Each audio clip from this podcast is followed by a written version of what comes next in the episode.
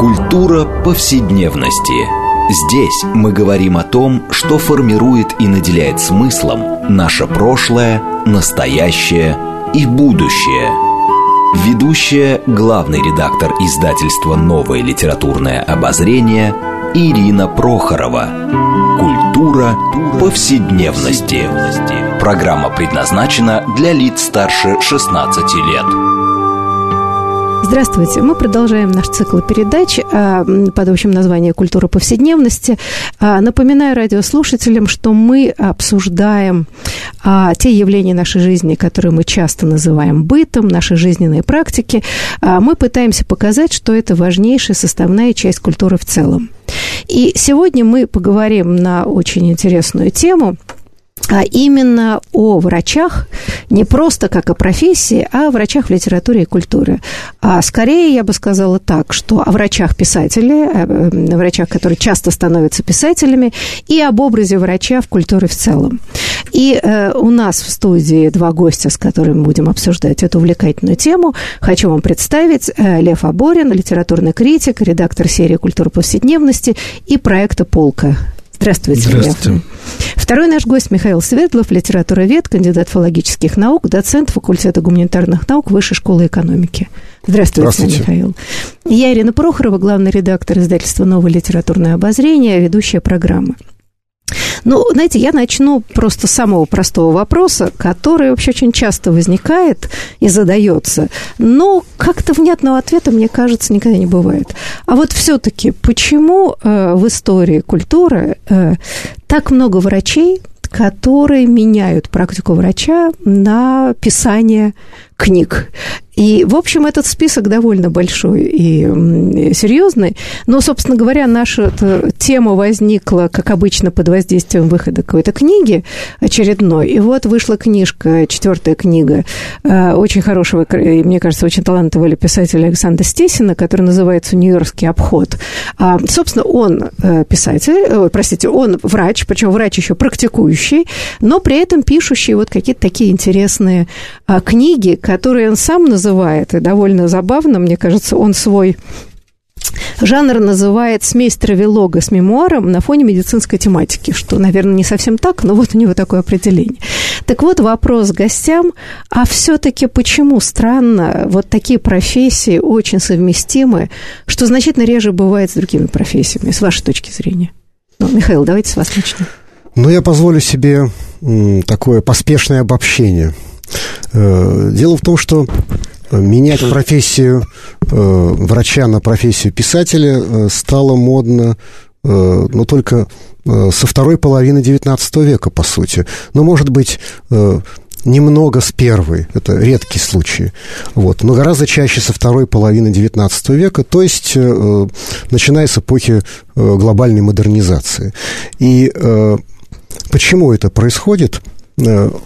Если совсем скакнуть концептуально э, и перескочить несколько ступеней промежуточных, э, то можно вот что заметить.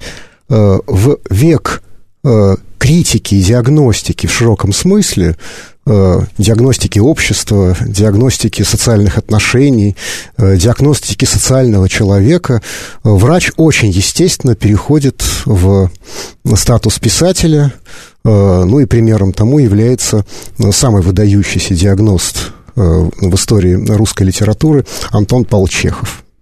Вот такой, скажем, слишком обобщенный ответ. Ну, красивый точно. Лев, а ваша точка зрения? Ну, в принципе, есть даже техническая такая, что просто писать, врачам и писателям обоим, и тому, и другому приходится много писать и проводить время с текстом, потому что врач постоянно пишет истории болезни, как мы знаем, да, и а, по долгу службы вынужден а, опрашивать очень многих людей, и материал приходит к нему сам, в отличие от очень многих а, писателей, которые должны ездить, что называется, работать в поле.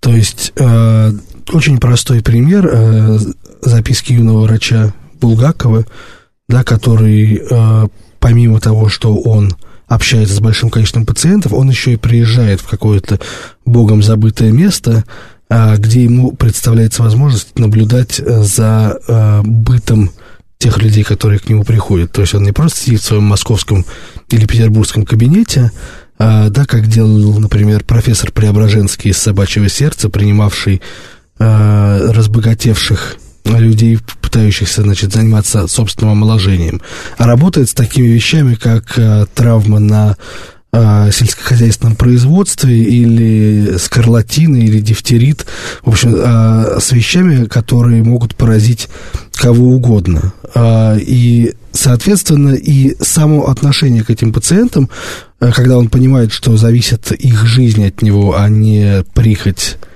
омолодиться, совсем по-другому заставляет его подходить и к их описанию.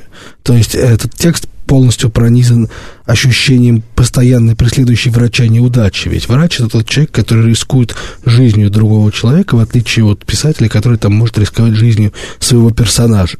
Да, когда писатель убивает персонажа, он, в общем, убивает некоторый фантом. Ну, иногда и сам плачет, как мы знаем из истории Льва Толстого. Да. Оплакивающая смерть Балконского. Э, это все равно травма, да, хотя действительно фантомная. Ну, и, соответственно, когда, даже когда э, писатель не был врачом, он понимал, что врач это такой хороший персонаж, который способен все заметить. Да, пример это Гулливер, который, как известно, корабельный врач, и при этом ему выпадает на долю описать э, нравы нескольких замечательных вымышленных стран. Понятное дело, что это параллельно нравы на э, сатира на нравы э, английского общества XVIII века. Да, ну вот я бы хотела, Михаил, заметить, что понятно, почему врачи появляются в качестве писателя там середины XIX века, но я думаю, что здесь, я как издатель могу судить, я думаю, что это просто начинается расцвет книгоиздания мощный. Все-таки XVIII век, а, это еще нет рынка мощного, еще читательская аудитория нет такой. То есть с развитием книжного рынка да, и распространением все больше количество людей втягивается в профессиональное писание, да, то есть и разные люди разных профессий, конечно, становятся писателями, но мне кажется, что здесь еще очень важный момент – это еще и статус самой профессии.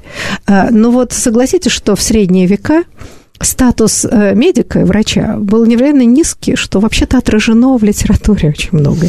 И там средние века, это лекари, там, пускающие кровь, а вокруг них бесконечные какие-то шутки презрительные, я не знаю, там, 17 век, 18 Мольер издевается э, и так далее. Да? У То Мольера есть... есть лекарь по неволе, да, ну, который ну, значит, верно. сходит за лекаря некоторые, и даже как успешно что-то делают. Ну, совершенно верно. То есть это постоянные издевки над врачами, которые очень часто в глазах а, вообще являются шарлатанами.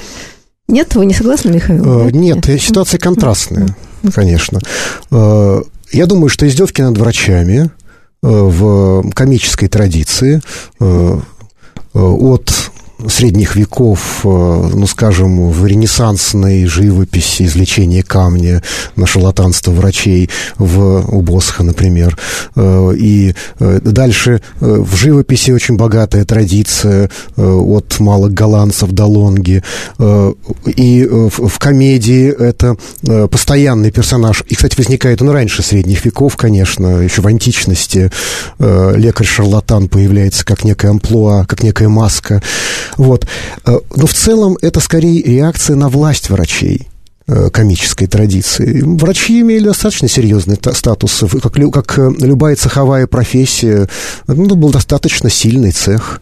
И скорее реакция на власть врача, на его на его власть над жизнью, да, вот такая реакция в комической традиции.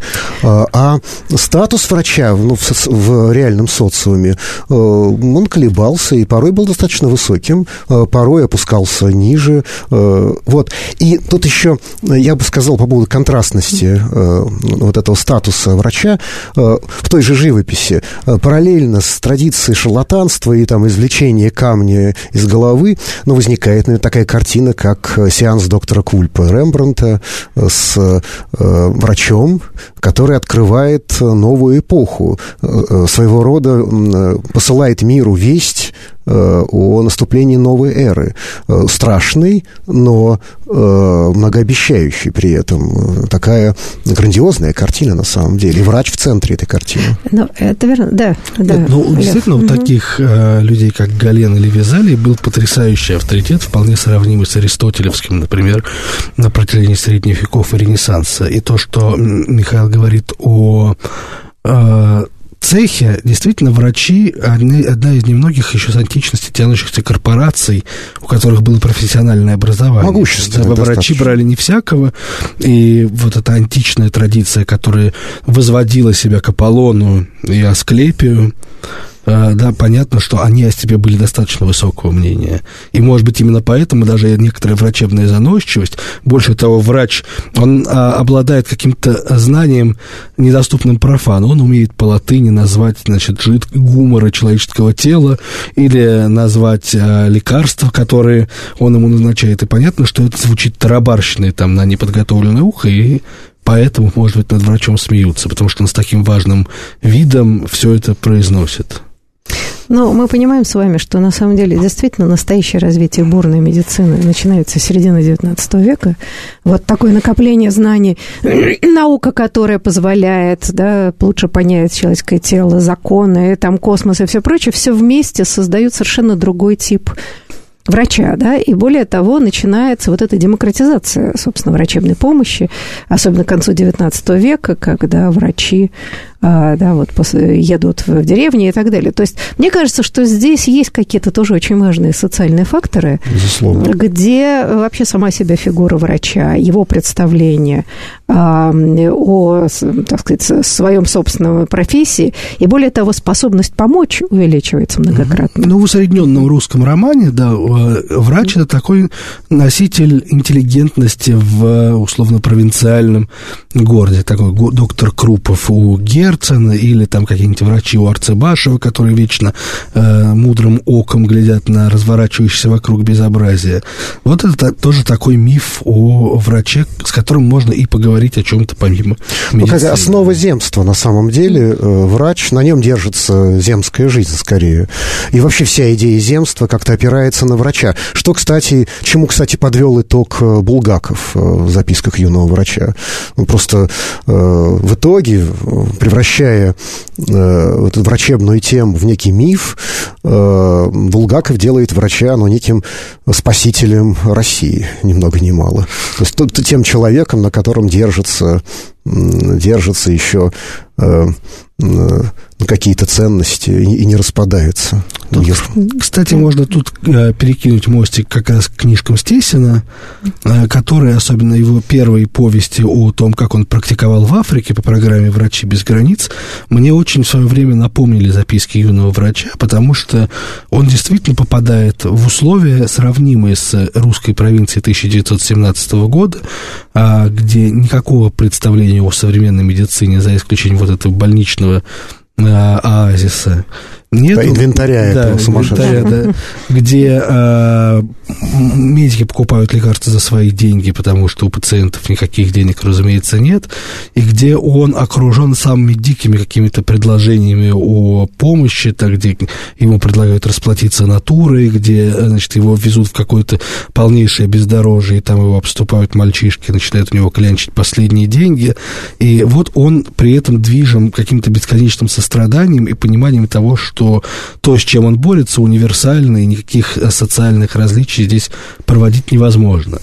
Да, но это, кстати, очень интересно, что э, это были сравнения, то есть, когда я читала э, вот первые его книги, его опыт в Гане, в Эфиопии и так далее. Интересно, что это сравнивается с идеей приезда врача в русскую глубинку дореволюционную. То есть, на самом деле, вот этот разрыв а, между интеллигентным слоем, городским, и э, там, где практикой и способом деревенской жизни, оказывается соотносим забавно, да, с приездом человека, ну, условно говоря, там, европейской, да, западноевропейской культуры, а в пресс совершенно другую культуру. И это интересно, что это сопоставляется, хотя, казалось бы, если так себе представить, это довольно странно, но это так. Но это связано с контрастами русской жизни еще, потому что русская глубинка, вот самая глубинка, да, экзотичнее Африки, может быть. Но и не только русская, потому что в его последней книге, где рассказывается о нью-йоркских госпиталях, это все тоже очень неблагополучные госпитали. Это госпитали, где подавляющее большинство и пациентов, и врачей это выходцы из каких-то очень бедных стран. Э, это либо э, мексиканцы и прочие латиноамериканцы, да, либо это значит, корейцы, индейцы, то есть люди, с которыми он сталкивается, он постоянно еще и окружен какой-то культурной стеной, которую приходится преодолевать. То есть он пытается каждый раз, что в Гане, что в госпитале, где управляют корейцы, вжиться в эту культуру, но, разумеется, это не всегда у него получается. То есть мы имеем дело с текстом, где врач а, не только тот, кто лечит, но и тот, кто сам постоянно учится у своих пациентов и у своих коллег. Ну, то есть, на самом деле, это очень важно, что он, попадая вот в совсем другую культурную среду, а, помимо российской глубинки, вообще, да, там, в Гане, а, там, другой язык, вообще другая система уклада жизни, вообще ни на что похоже, оказывается в ситуации ну вот он не только лечит, правда, да, а он пытается снять перегородки между привычными стереотипами собственной культуры и как бы, так сказать, вот проникнуться, понять логику существования совсем другой жизни и культуры. И мне кажется, вот это очень любопытно. Вообще в писаниях, в писаниях э, врачей, которые становятся писателями, вот человек для них, мне представляется, это и есть какой-то совершенно космос. Угу. Даже отдельный человек, пусть представитель своей собственной культуры, который надо понять, потому что это загадка. Да, в общем, Гулливер примерно про это же самое. А, а с другой стороны мы имеем ну, другого... Но выводы Гулливера только были, наверное, да. несопоставимы с выводами нашего писателя. Да, да, да. человечество отрицает. Глубоко пессимистично. Ну, да. Ну, или можно вспомнить другого замечательного врача, который приезжает в Африку, это доктор Айболит, он с людьми вообще дела предпочитает не иметь. Он, в общем... Лечит зверюшек. Но я бы сказала, что ведь на самом самом деле это очень интересный момент, который я хотела затронуть, что если мы посмотрим все-таки на многие творения писателей, вот когда мы говорим образ Гулливера эм, и все прочее, вот как это как колониализм, да, и э, он все-таки существует в подкладке. Это такая миссия просвещения, да, вот приезжает человек из цивилизации, он сталкивается с экзотическим миром, первобытным, и как-то пытается нести плоды просвещения. То, чего, кстати, у Стесина совершенно нет. Ну, э, в какой-то степени он, я думаю, сам признает, что в какой-то какой-то степени это свойственно просто имманентно, да, а, психике человека, приезжающей из одной страны в другую. А, надо сказать, что он очень увлекается, в принципе, африканской культурой, и не так давно писал о только что умершем кенийском писателе Беньяванге Вайнайне, который в свое время составил а, очень э, едкий сатирический текст о том, как вообще европейцу, условно, белому человеку писать об Африке. И там э, просто набор штампов. Обязательно упомяните слово «Африка», слово «белый», слово «закат солнца». Да, не забудьте показать, как без вашей книги Африка бы загнулась и полетела в тартарары. Э, значит, опишите еду, которая, так кажется, вам настолько непривычной. В общем, дается просто полный набор штампов, стереотипов, которым всякий пишет пишущий об Африке волей-неволей следует, да, потому что, ну, в каком смысле они психологически обусловлены. Ну, вот мне кажется, что это вот любопытно, и что в книжках Растесина, когда я читала, а вот, по-моему, совершенно нет вот этого такого внутреннего превосходства и снисходительности, потому что, наоборот, он как бы испытывает Э, такое смущение, я бы сказала, растерянность. Вот есть какая-то мощная другая культура, и он такой чужак, который как медведь в посудной лавке, он не понимает реакции людей и так далее, и понимает, что ему надо учиться, что вообще-то довольно не характерно для целой традиции вот такого открытия экзотических континентов. А вообще, э, вот, Михаил, с вашей точки зрения, а такая позиция а позиция сочувствия и, ну, в некотором смысле, идея равноправия культуры, она вообще русской литературе свойственна или нет? Или она тоже такого имперского колониального плана? в основном? Нет. Как рус... эта традиция, в общем, она... Да? Русская литература mm-hmm. ни в коем случае не является э, колониальной. Э, ну, скажем так, тема милости является магистральной темой русской литературы. Э, настолько, что в 20-е годы отступление от нее является как бы сильным приемом, ощутимым в высшей степени э, у писателей э, таких жестких писателей, как Бабель, например, или, или там, не знаю, Алексей Толстой. Вот. Шаламов. Нет, позже, позже уже при, прием был не нов, и, и, и ощущалось другое. Но, но факт, что что тема милости это магистральная причем э, это, с этой темой русская литература вошла в мировую. Э, и, соответственно, э, колониализма уж чего-чего а, в Пардон, русской... а писание о Кавказе, например, даже наш любимый Лермонтов, какой является великим русским писателем, мне кажется ли вам, что взгляд а, человека, да, ну, героя, во всяком случае, его. Это, ну, а, а, на Кавка, о Кавказе описание, в общем, все-таки это взгляд... Ну, да, они вот все такой, татары, азиаты. Азиаты, а мы... Но в мировую литературу вошла литература с Хаджи Муратом, а не с Лермонтовскими повестями. Вот я это хочу сказать. Это Хаджи Мурате нет этого совсем. Вот, то есть э, и Кавказ тоже э, в итоге был освоен не колониальной литературе. В, в итоге, ну, конечно, романтический взгляд на экзотику Кавказа, э, там были какие-то нотки э, колониальные. Но и то они преодолевались, в общем. Э, ну, ну, не знаю, что в Белле колониального, да, вот Э, по-моему, э, отцовское отношение Максима Максимовича к Белли, вот совсем не колониальное отношение, да? Нет, Максим Максимович такая пограничная фигура, потому что, с одной стороны, он знает все языки, на которых они говорят, он служит э, посредником, но, с другой стороны, у него тоже есть вот весь этот язык по поводу азиатов, по поводу татар, по поводу у них там вот главное, чтобы горы были видны. Ну, а в реальном столкновении с Беллой, видите, какой он колониалист, а, как бы отец родной. Ну, это, в общем, долгий разговор на самом деле, но э, вот, э, вот эта история, чем мне кажется интересна вообще текста Стесина, а, знаете, ну, вот тут, наверное, несколько слов, у него такая специфическая биография, ведь он эмигрировал еще почти ребенком, если не ошибаюсь, по-моему, в конце 80-х, в начале 90-х, ему лет 12 было, ну, да. когда они с родителями уезжают. И фактически он, ну вот сын э, эмигрантов, да, вот эта классическая ситуация, а, что он растет, в общем, с, вполне себе еще с позднесоветским бэкграундом, прекрасно владеет до сих пор языков, поскольку пишет по-русски. С другой стороны, он сначала жил вот в Израиле, если я не ошибаюсь, да? Он потом, жил в Америке, в потом Америке. во Франции, да, сейчас он опять живет в Америке. И работает там врачом. Вот. То есть вот он оказывается таким очень интересным, вот таким человеком мира, что, мне кажется, в нашей литературе э, тоже не очень частое явление. У нас ведь все-таки разговор об эмиграции – это всегда надрыв это всегда потеря Родины безвозвратно, и человек как бы вот да, с потерянной идентичностью. Очень редко, когда бывает, человек спокойно себе существует в разных культурах, и прекрасно эти разные идентичности совмещаются. Но это насильственно. Те, кто насильственно были выдворены из страны, первая, там, вторая, ну даже третья волна. Но, конечно, в 90-е годы все становится иначе. И я, слушая ваши рассказы о Стесине, понимаю, что ему нужно было видимо, опыт многих и многих людей аккумулировать и дать какую-то, ну, книгу поколения, что ли, да, выразить то, э, что необходимо выразить. Вот. Он какой-то нерв поймал современной э, мировой ситуации. Э, и в ваших рассказах он получил... Я не читал его, вот, э, и теперь прочту непременно.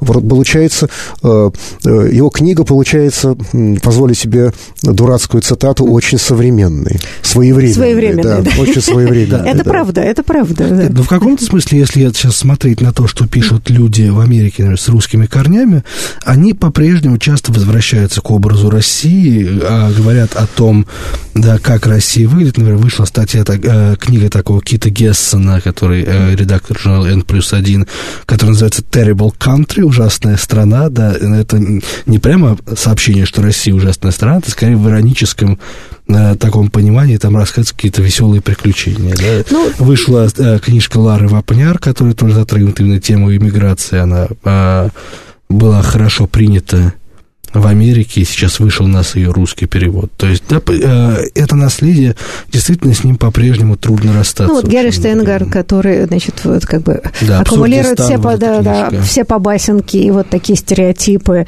А, ну, то есть мы знаем, что жизнь у нас весьма драматичная и местами очень неприятная, это правда. Но это да. только, только значит, что литература отставала от реальной ситуации, потому что таких людей мира все больше и больше, и надо, наконец, выразить их опыт, и Стесин это, видимо, сделал. Да, совершенно верно. А вот я например, замечательно, да, он э, работает, он описывает, что он работает сначала в Бронксе, угу. потом э, в Бруклине, причем в самых таких, это не благополучно районы, где банды, э, где, значит, бывшие пациентов потом иногда находят там застреленными, зарезанными и так далее. То есть, в общем, такой вполне себе не лакировочный Нью-Йорк. В советское время бы радостно бы сказали, что вот он город контрастов, и всячески раскритиковали его бы. А, но он, работая здесь, как бы видит какую-то сторону, который, честно говоря, не приходит, наверное, в голову многих. Да, но вот тут нам сказали, что нужно прерваться на перерыв, да, мы сейчас ненадолго прервемся и эту тему продолжим.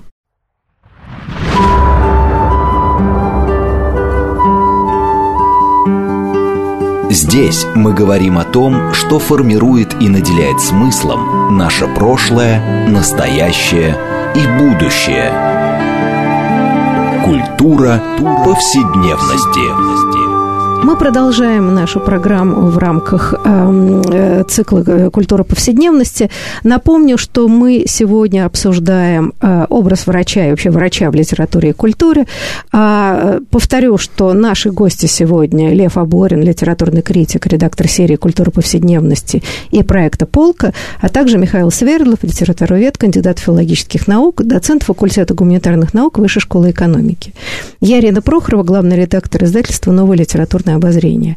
А вот мы, э, еще раз, если кто подключился позже, скажу, что мы обсуждаем а, вот, да, сам феномен, как часто врачи становятся писателями, и что специфического нового, возможно, они привносят а, в художественное произведение, а также и вообще об образе врача а, в литературе и культуре мировой и российской в том числе. И вот мы закончили первую часть нашу. Я, собственно, начала говорить о том, что, э, что важно у, в общем, у всех э, писателей, да, если мы вспомним Булгакова и Чехова, и вот, интересно, Стесина, многие другие, что проблема врача, что он сталкивается с бесконечным страданием, иногда чувством беспомощности, что он понимает, пациенты умрут.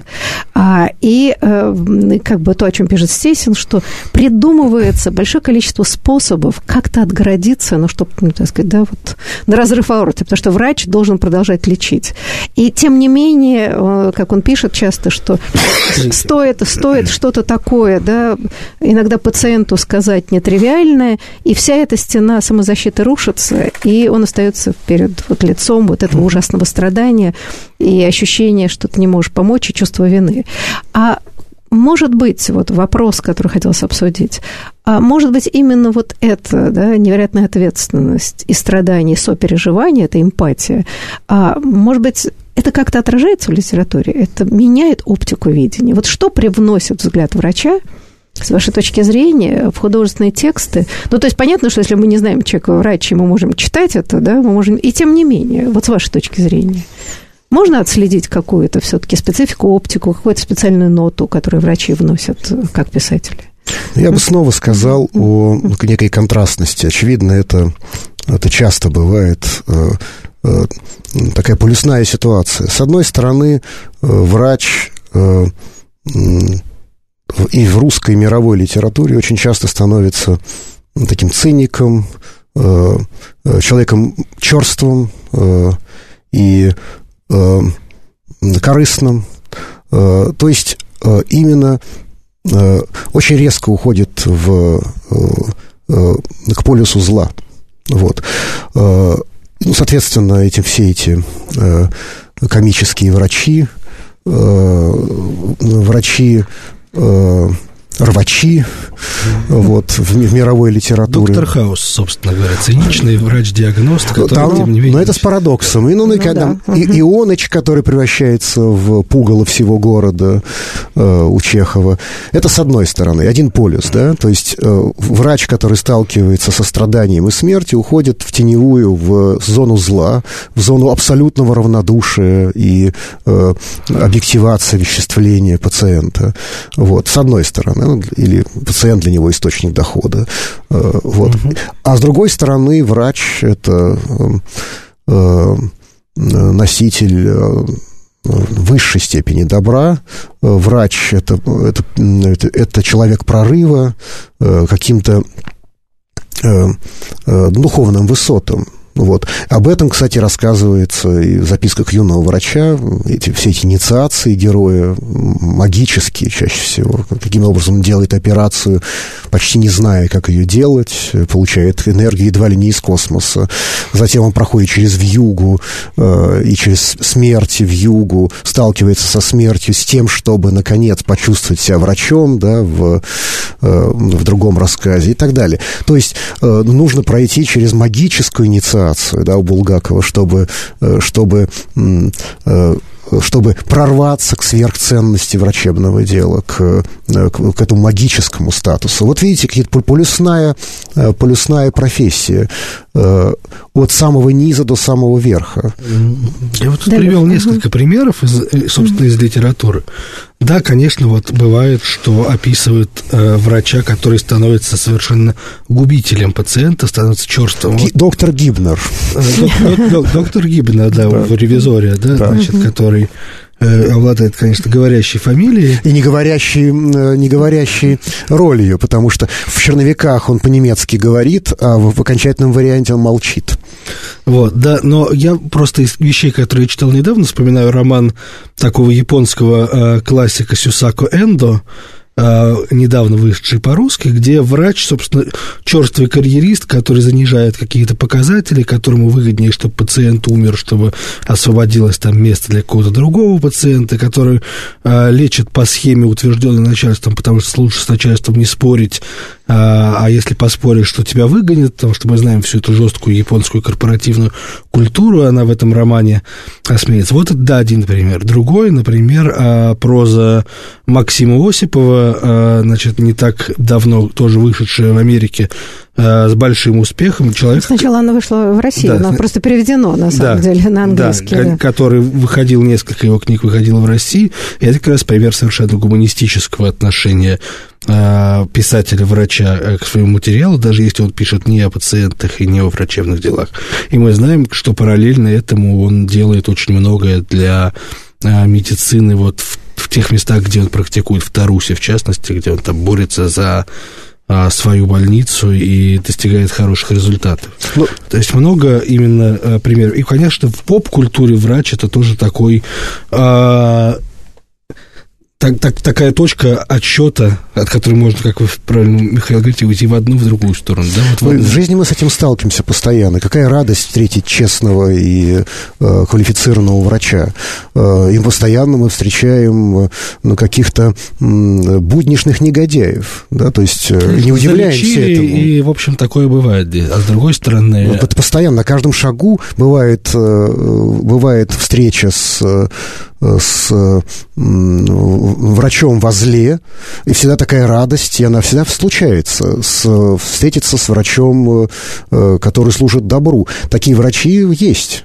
Вот. Слушайте, это несомненно, э, но я бы сказала, что, к сожалению, людей высокопрофессиональных а, знающих и, с другой стороны, обладающих чувством вот, симпатии, эмпатии, э, в любых профессиях очень мало, к сожалению, да, как и врачи, э, как, э, как учителя и так далее. Просто у врача, конечно, повышенная, я бы сказала, такая зона опасности. Он имеет дело вообще с жизнью человека в ну, прямом ну, смысле слова. Да, он имеет, с другой стороны, понятно, что существуют врачебные ошибки, но врач понимает, что он не может быть об этом абсолютно застрахован, поэтому врачебная корпорация не тогда давно, а, да, встала на защиту э, доктора Мисюрина или сейчас встает на защиту врача-неонатолога, под э, чьим руководством, к сожалению, не удалось спасти младенца, и сейчас там хотят ее посадить за... Хотят, ну, такие вещи, к сожалению, случаются, и злого умысла там, очевидно, не было. Да? То есть такие вещи тоже бывают.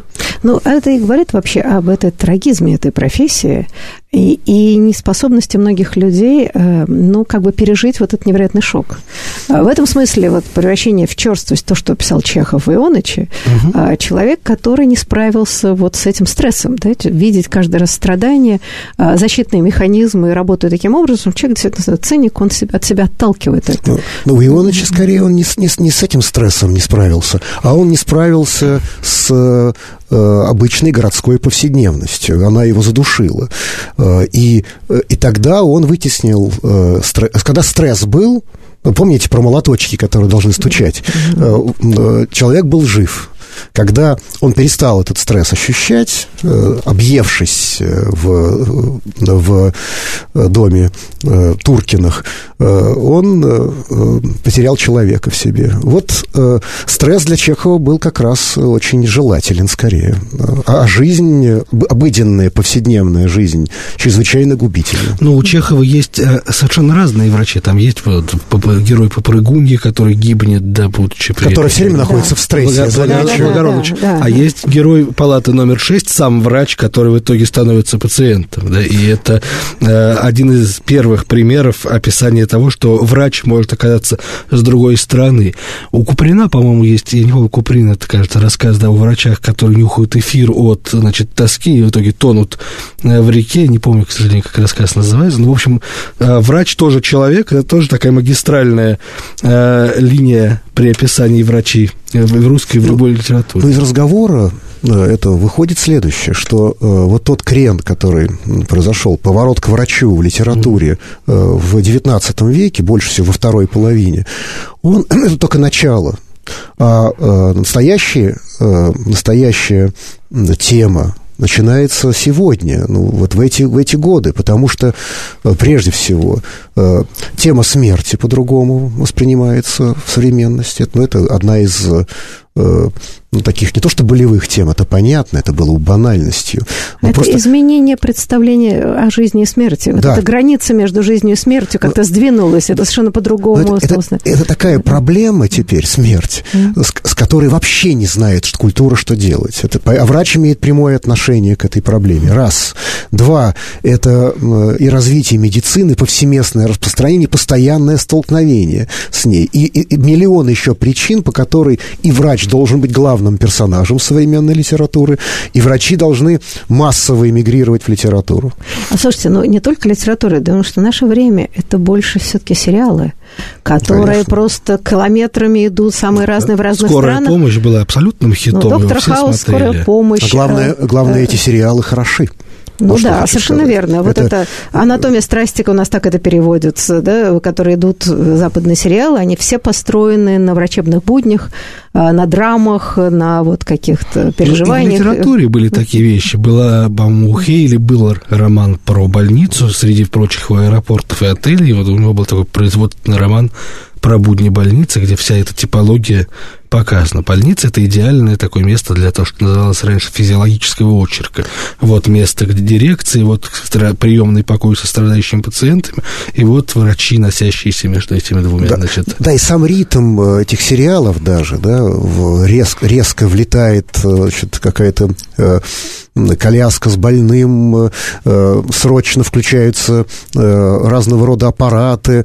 Это, это ритм современной жизни. Да, вот эти штампы мы его теряем, да, мы его теряем теряем разряд.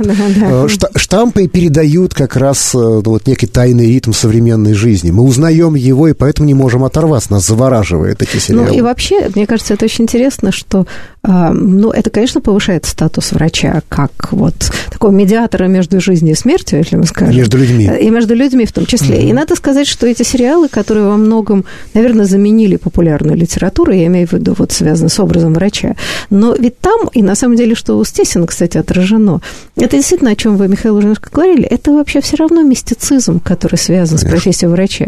И вот если описание Стесина посмотреть, что а, врачи вроде бы, да, действительно имеют колоссальный опыт, там, они могут правильно понимать, что степень развития болезни. Но всегда остается вот этот непонятный фактор, Э, как организм справится, да, то есть иногда безнадежный больной вдруг почему-то вылезает, uh-huh. а больной с небольшим каким-то заболеванием, которое, по идее, и вдруг он умирает. Ну, и вот это, да, и вот это непонимание, вот эта мистика жизни и смерти, и врач, который работает, с одной стороны, с огромным количеством знаний, э, инструментов, новых технологий, а с другой стороны, с этой мистической интуицией, э, которая никуда не уходит, несмотря на все аппараты. Вот мне кажется, это такая драма и загадочность, uh-huh. почему к врачу такое вот вот, я бы сказала, амбивалентное отношение. Да. И, и восхищение их э, жертв, и страх перед ними, потому что они владеют какое-то все равно каким-то знанием. Ему, он, он рассказывает, как ему говорят, первый вопрос, доктор, сколько мне осталось. Да? Да, и он угу. понимает, что, угу. в принципе, на этот вопрос можно приблизительно ответить, но точно срока он дать не может. Да? И... Только мы входим к врачу в кабинет, угу. мы входим в миф, на самом деле. А врачи в этом мифе существуют постоянно. Это область мифа. Э, какие бы точные инструменты, диагноз, диагностика точная, какие бы методы научные не использовались, это всегда область мифа. И поэтому книги врачей в какой-то степени демифологизируют это, да, все это существование, а, они а, рассказывают о том, как это с их стороны выглядит. Вот, ну, а за демифологизацией идет новая мифологизация, как, как э, в новая волна. Ну да, но вот с одной стороны, Стесин рассказывает о том, как а, он примечает какие-то первые а, признаки того, что, к сожалению, жизнь подходит к концу, с другой стороны, как он сталкивается с просьбой просьбой э, родственников пациента отключить, наконец, за долгое время находящийся в вегетативном состоянии пациента от аппарата, ему приходится, значит, в этом участвовать, и он понимает, собственно говоря, что сейчас лежит на весах, что называется. То есть там много вот таких ну, случаев. Да, но он на самом деле, нет, он, э, конечно, он как бы, вот эта попытка, с одной стороны, описать наиболее э, так рутинно и даже с некоторым юмором и снижением вот эту всю, так сказать, вот повседневность врачей, которые вовсе не говорят высокими цитатами с горящими глазами, как часто показывают в фильмах, Ах, а наоборот, еще и как-то шутят. Ругань, перекуры. Абсолютно. А потом он, как уже говорит, потому что самые жуткие шутки это патологоанатомы, да, да, да. весь этот фольклор медицины медицинские... Это модное чтиво. Это, Есть да, такой да. Ломачинский, судмедэксперт, который, собственно, выпустил, по-моему, уже две или три книжки, записки судмедэксперта, и там какие-то самые жуткие, отвратительные случаи, очень что это смачно показано. Да, Из-за чего это, человек умер, как мы его вскрывали. Совершенно вот верно, но это тоже как система защиты от этого ужаса. Ну, да? ну, очень да, интересно у Булгакова как раз. Вот в записках юного врача. Там э, э, происходят мифические события какие-то. Отстреливается от волков, понимаете, mm-hmm. проходит через вьюгу, э, о, или наитие какое-то сходит на него. Но на поверхности э, он скальпель говорит. И он равнодушно проходит э, э, значит, мимо энциклопедии в конце вот этой значит, э, рассказа. И, и, и он не жалеет умершую пациентку, он преодолевает этот ужас перед смертью. И он внешне он циничен, немногословен, внешне он демофилогизатор. Но то, что произошло с ним, это миф. Вот врач внешне не должен говорить с горящими глазами. Это вредно для, и для профессии. и для профессии. Но что с ним происходит, вот. И, и около чего он находится, это область мифа. Да, кстати, я вдруг вспомнила про врача. Это же Сорокин метель.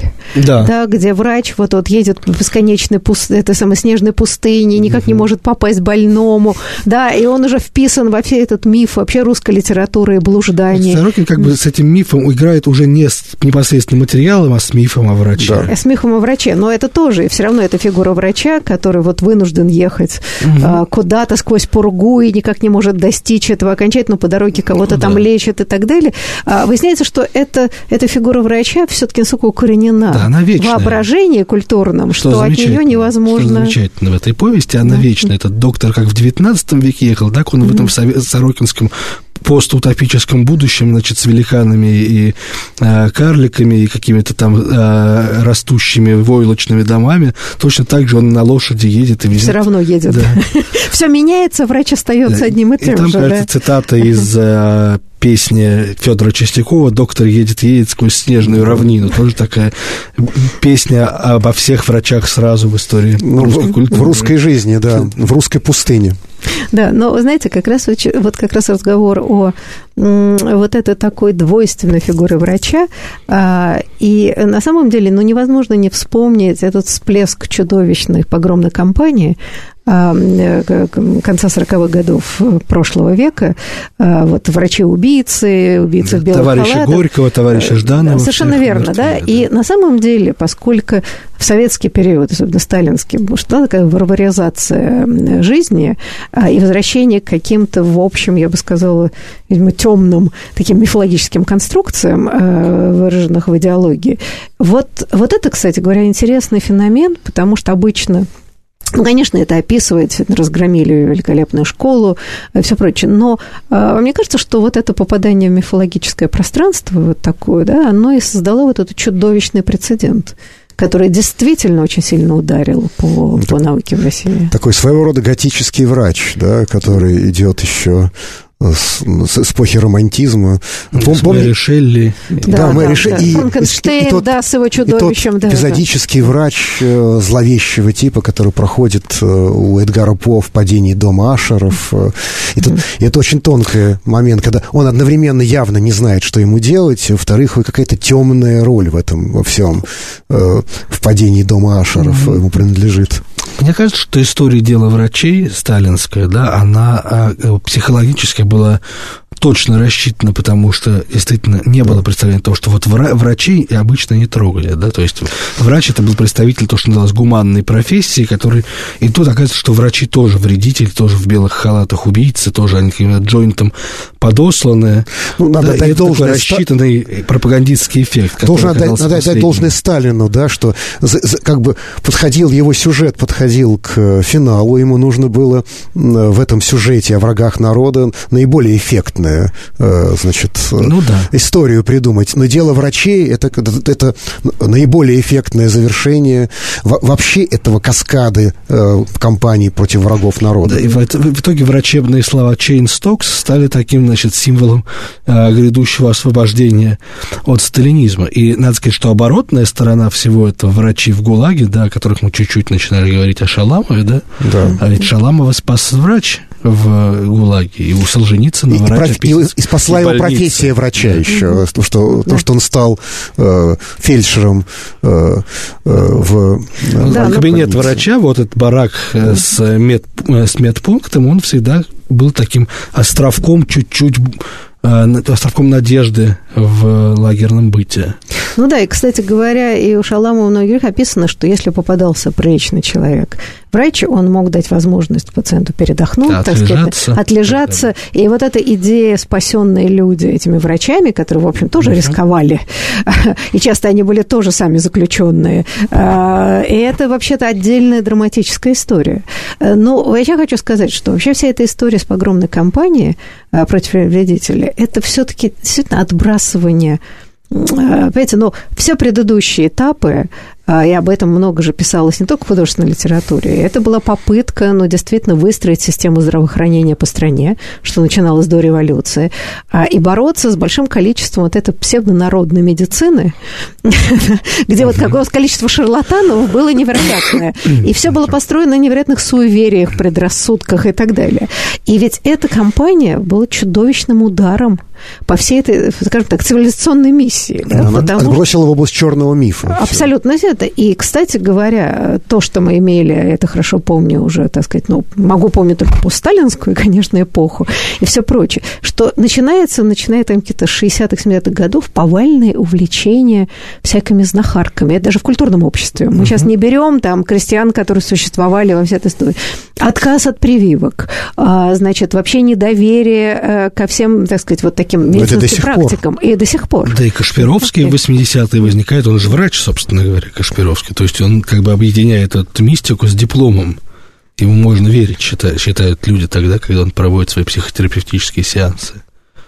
Да, но вот э, мне кажется, что как раз в этом смысле вот эта варваризация э, удивительно быстро возвращает вот фигуру врача, так сказать, в качестве такой мрачной, страшной, а, которой доверять нельзя, а, и появляется эта россыпь народных целителей. Потому что э, врачебное дело находится в области мифа всегда.